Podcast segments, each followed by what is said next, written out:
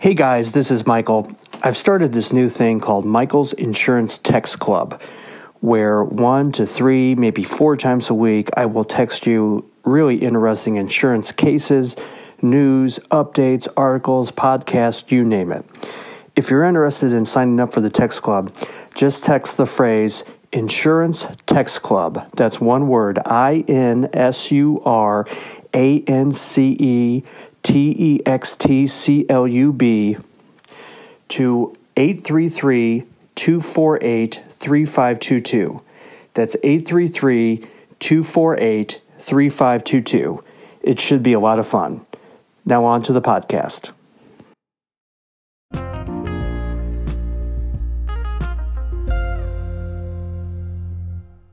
From the 27th floor of the Met Square building in beautiful downtown St. Louis, Missouri, home of the 1904 Olympics, this is Michael's Insurance Daily, a daily insurance coverage and bad faith podcast put on me by your host, Michael Young, a coverage lawyer in St. Louis. It is true, the 1904 Olympics were held in St. Louis. Uh, it was a, a, little bit different then. It wasn't quite the professional operation that we see today. Um, tug of war, for example, was uh, an actual event at that Olympics. I'm not kidding. Um, the um, a marathon was held on a dust-covered road during 90 degree heat. Apparently, the winner was later disqualified because they found out he drove part of the way in his car. So uh, the Olympics were a little bit different, but we're still proud of it. That was uh, in 1904. Today, we're going to take a break from uh, the ways that insurance companies can lose their insurance coverage defenses and, and talk about um, a post that I put up on LinkedIn the other day where I asked folks what they thought the next big thing in insurance might be. The next big thing, and and the uh, comments are still coming, but I, I, thought I'd share some of them with you here uh, today because I thought they were pretty good. One person wrote that the next big thing in insurance is the lack of intellectual talent, causing deep disruption to judgment underwriting and claim expertise. Uh, someone else wrote that the next big thing are new developments in cyber coverage offerings, such as the plaintiff's bar learning how to monetize data breaches. Someone else wrote supply chain business interruption coverage for non traditional perils like pandemic illness and volcano, volcano eruption. Another person wrote a lack of capacity for certain weather related risks. These are all the next big things in insurance. Uh, a, risk consultant wrote that states demanding continuing education with substance is the next big thing. Uh, another uh, person wrote the co- coronavirus policy. Uh, certainly, that's a hot topic. Um, someone else wrote the perfect storm washing ashore that's been developing for about five years, and then told us here's what they think that it is.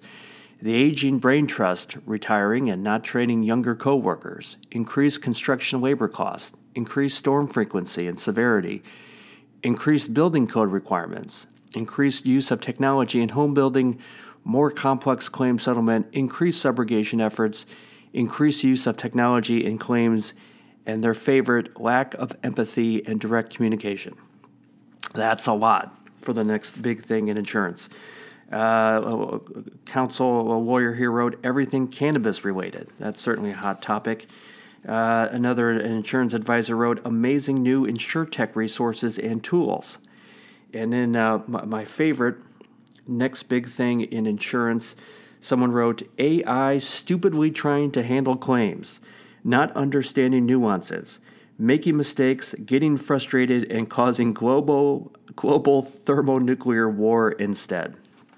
These are all excellent comments. I, I don't necessarily a- agree with, with all of them, but it certainly shows you know some tension between the use of technology in different kinds of risk, uh, the ability of the insurance industry to you know find new uh, workers, whether it's in adjusting and underwriting, uh, that can keep up with these various risks and challenges. Th- these are all certainly things that we should all be thinking about as far as the next big thing in insurance. If you'd like to contribute your thoughts on what the next big thing in uh, insurance may be, I have a link to this LinkedIn post in the show notes for this podcast. I'd love to hear what you think. Thanks so much for listening and have a great day. Hey guys, thank you so much for listening to the podcast. If you liked what you heard today, I would love it if you were to subscribe and also share this uh, podcast with your friends and colleagues. If you want to learn more about me, Michael Young, just uh, go to my website, michaelyoungstl.com. That's michaelyoungstl.com. You can find my articles, blog posts, uh, links to my LinkedIn, Twitter, email, all that good stuff.